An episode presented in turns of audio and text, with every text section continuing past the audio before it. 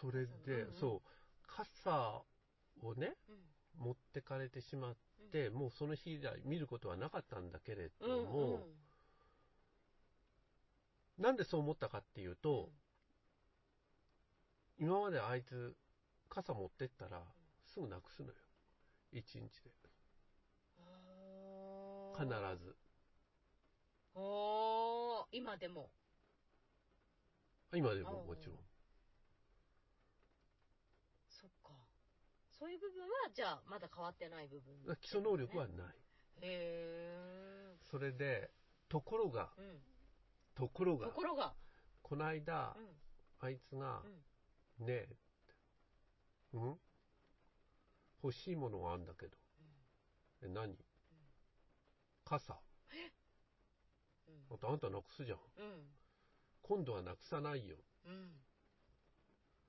って言って、これっって、9900円の傘が欲しい。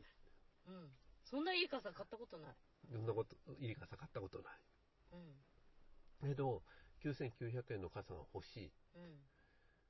なんかこれって傘を大事にする前触れかもしれないじゃん。おー。すごい。今までは傘っていうのはあいつのその意識にほとんどないものだったと思うんだよ確かに。ねだ。から、まあ、なくしても何しても大丈夫うん。あの全然気にならないものだったのが、傘が欲しい。へそれで友達が持ってる傘で、立つのよ、ー。はい。傘が。へー。斬新なデザインなの。だからさすがに9900円。そう。まあ、あなたなくすよね。今度は絶対なくさない。うん。どうしようかね。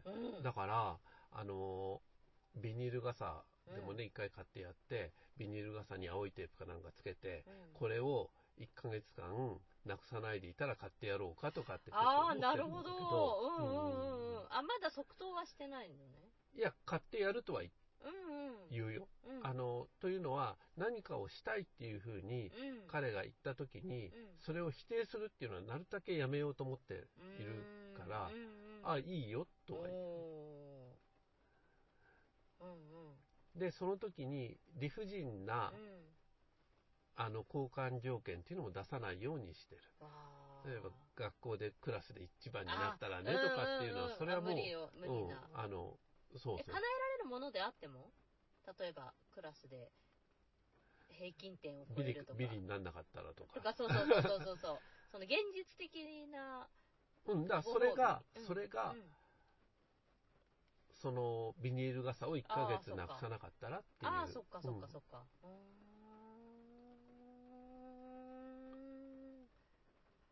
なるほど。ことであれば、うんいいよ。でも、そうやって、今まで意識にない、なかったことが、多分、傘っていうのは彼にとって嬉しい存在じゃなかったんうんうんうんうんうん。うんうん大切にするっていう発想のものではなかったね。うん。そもそも雨が嫌い。あで、その雨の時に刺すめんどくさいもの。あはい。うんできればない方がいいもの。うんくらいだったのがうんうんうん傘が欲しいって言ってきたんだから、うんうん一つ成長じゃん。進歩。わあすごいでそこをなんか汲み取ってくれるお父さんっていう存在もなんかすごいな素敵だな。いやいや、うん。だからね、基礎能力がないから結構大変な。の。これお母さんだお母さん一般的なお母さんとのやり取りだったらもっと大変だろうね。お互いに。ポカさんみたいに達観してる人ってあんまいないからさ。なんで傘なくすのまたなくしたじゃないってなるし。今、ただう、ん。今言った理屈っていうのはう、ん受け入れる？うん。受け入れるで受しょ？け入れる。正論だよ。正論。でも正論っていうのはうん、すでに、す、常に感情を傷つける。なるほど。だから話にならないんだよね、多分ね。ああうん。傘をなくされてキーっていう感情に対しては真逆だもんね。あ、そうそうそうそう。だね。そう。ポカさんは正論。うんまあまあろうん。論理的にね考えるから。でも人間ってそんな理屈に従って生きるもんじゃない。ポカさんと話しお話しするようになってからよくそれが気づいた、うん、自分も含めてもっと感情で動いてるもん、うん。いやじ私もだけれども、感情で動いてる。もうそれは絶対そうなんだけれども、そう。だから、そんな、そんな風に自分で何かをしたいっていう風うん。に思わせるっていうのは私は結構嬉しい。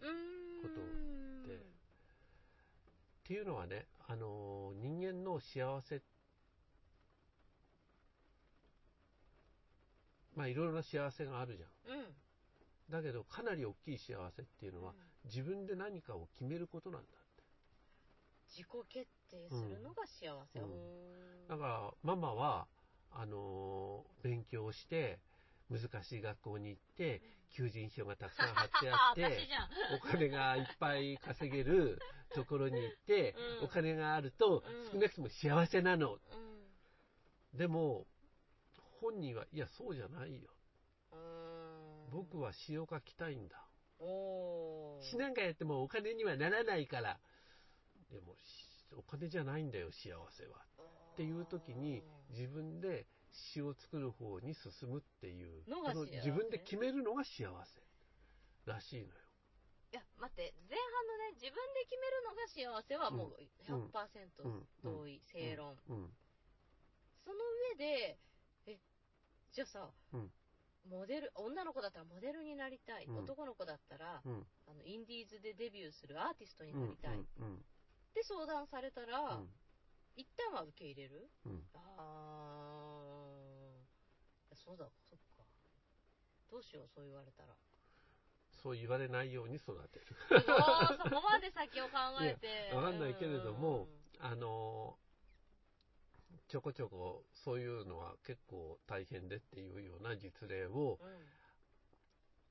素質がないと思ったらね話してってもいいんだけれども、ただもしそこで詩を作るなり、うんそのインディーズに行くなり、うん。モデルになるなりっていうのを否定してうん。子供がうん。いい大学に行ってうん。お金儲けをしてっていうような道を歩まされたとしたら、うん。その子は多分ん。一生心に根に持つんじゃないかなとそっか。な目的は目標は果たしたとしてもどこか幸福感に欠ける人生。にかなり幸福感に欠けるらしいそれくらい自己決定の幸福っていうのは強いらしい、それそれ肝に銘じるわ、うん。ただ思うんだけれどもほら例えばゲーマーになりたいとかさ、うんその程度って言っちゃなんだけれども、他にやることもないしこれがいいよなみたいなレベルのうん。モデルになりたいとか。だったらそれはすぐに消えると思う。うん。単に選択肢を知らないっていうこともあるもんね、うん。子供は、うん例えば夏目漱石や森鴎外みたいな子供がいてその子に小説を書くなっていうふうにこう言ったとしたら、親は多分非難される。よねうん。でも親としてはいや私は求人票の方が大事だと思ってって。あーそこはよく見なきゃいけない、なるほど。子供をよく見なきゃいけない、うん。あるいはあのー素質がないのにモデルになりたい。インディーズに行きたい。っうんていう時にどれだけ話し合って納得させられるうん。かだよね。うん。事前に考えてから臨まないとあかなり考えた方がいいと思うよ。かなり考えなきゃ。だって子供だって一人の人の人生うん。決めるようなことに立ち会うとしたら、簡単には言えない、言えない、うん、でここっちが簡単に言おうとするとそれがバレるしね向こうにも。あそっか、うん。ずねどれだけ本気で考えてくれてるからこそのうん。うんうんうんアドバイスなのか、そっか。すごい子育てって。うんねねえ。すごいことだよね、ええ本当と特に基本。いやうんがなっとらん子供を持つと子育て大いや、ポカさんがね、いつもなんか、心に余裕があるように見えるから、そんな風に見えないけど、その、白鳥のね、水面下みたいに、すごくいろいろ、熟考の上でなってるんだなって思った。そっか。そう思うと、あ、そうだ、あと、ね、しつけとかマナーっていう点は、ポカさんはどのあたりまで意識してる？子供にどこまでしつけを身につけさすかとか、マナーを守らせるかっていうあ点。あ。なんかまあ、うん、じ自分と社会との折り合いをつけるっていう点でかな。ああ、しつけね。うんえ、どんなしつけ？私るさくない方だと思うけど、まあ、電車でね、ちっちゃい頃、窓を見るときは靴を脱ぐとか、うんうん。あと靴は玄関で揃えるとか、でもね、未だに揃えないし、自分も揃えない。えじゃあ、ちょっと待って、自分が揃えもしないものってなんで必要なの？玄関が綺麗だと気持ちがいいから。え、でもう、んあの、あの、感情のままに靴を脱ぎ散らすのも気持ちいいんじゃないの？ああ、そう？え、だってだからできなあ、そう、いでしょ？自分はね、うん急いでるとね。うん 急いでるとね？はいあとはい。は、うちの夫が言うのは、肘をついて食べないうん。うん。うん。とか、うん。そういうしつけをどこまで厳しく、あと、まあ、い言い出せばきりないか、お箸の持ち方、鉛筆の持ち方、あと食事中のマナーってあるじゃない？なんか、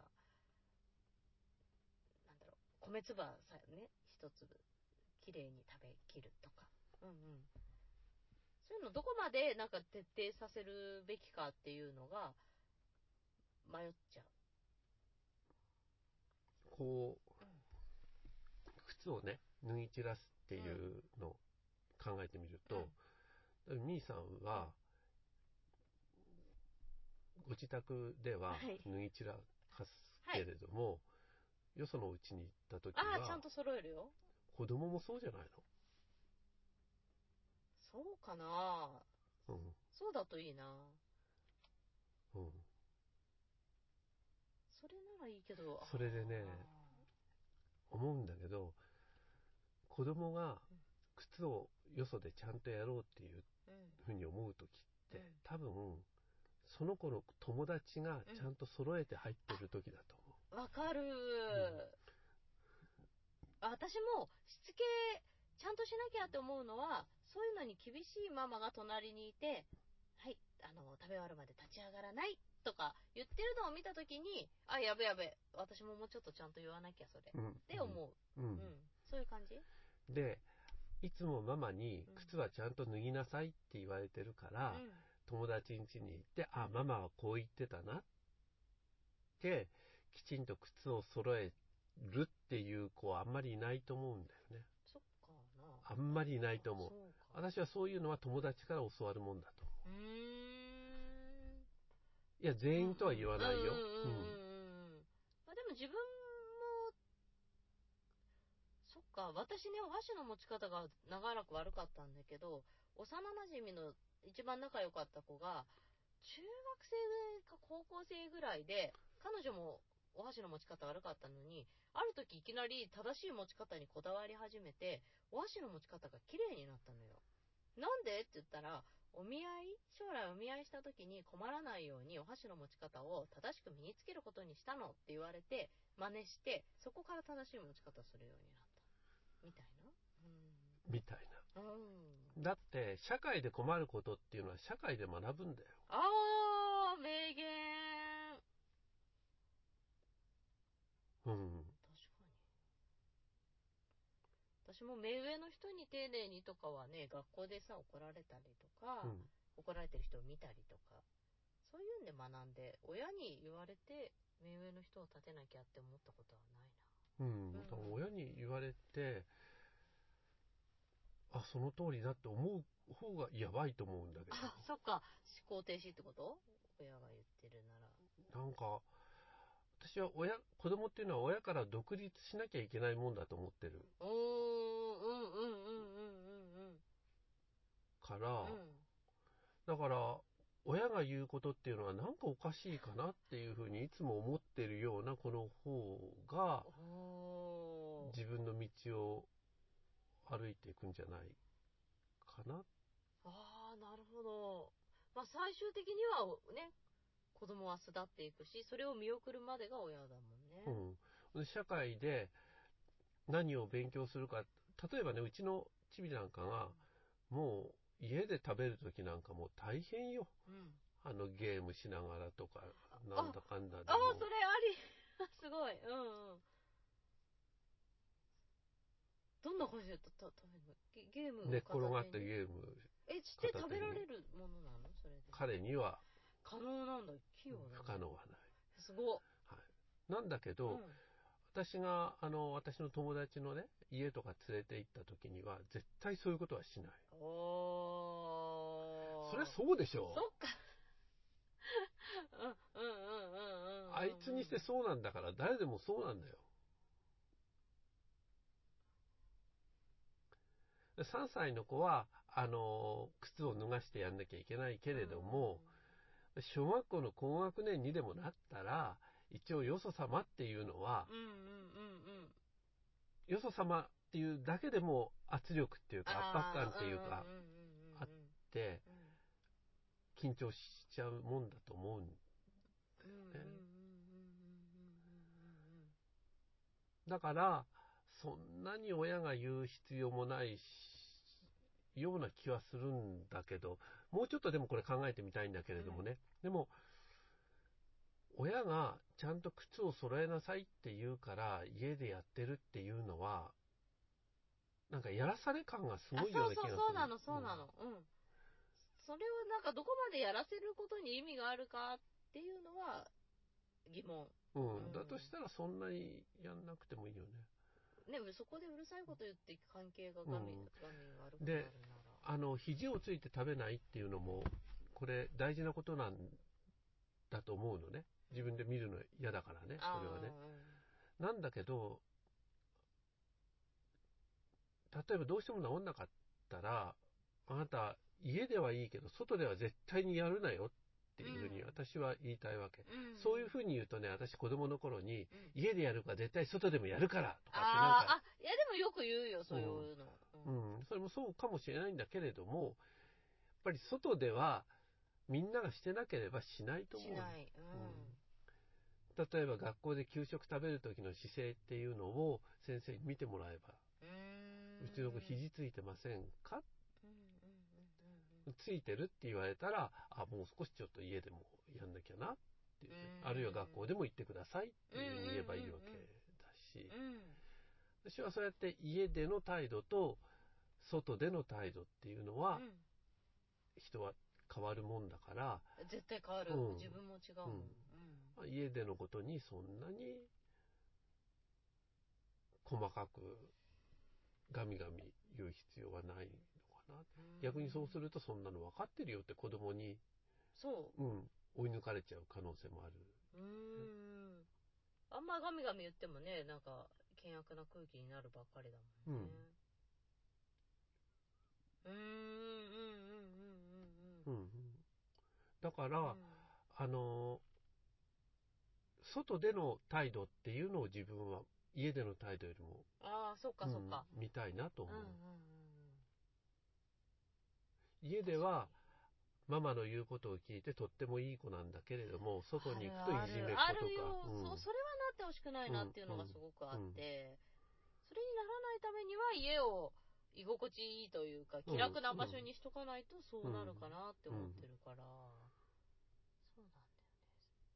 外での振る舞いを意識するは正解だと思う。絶対、うん、うんうんうんまあ、なかなかねちょっと高学年になると一緒に行動することも減るし、うん。外での振る舞いが見えづらくはなってきちゃううん。でも例えばどっかで遊びに行った先のママと仲良くうんうん。して、うん。あの本当に気悪くしないから教えてって。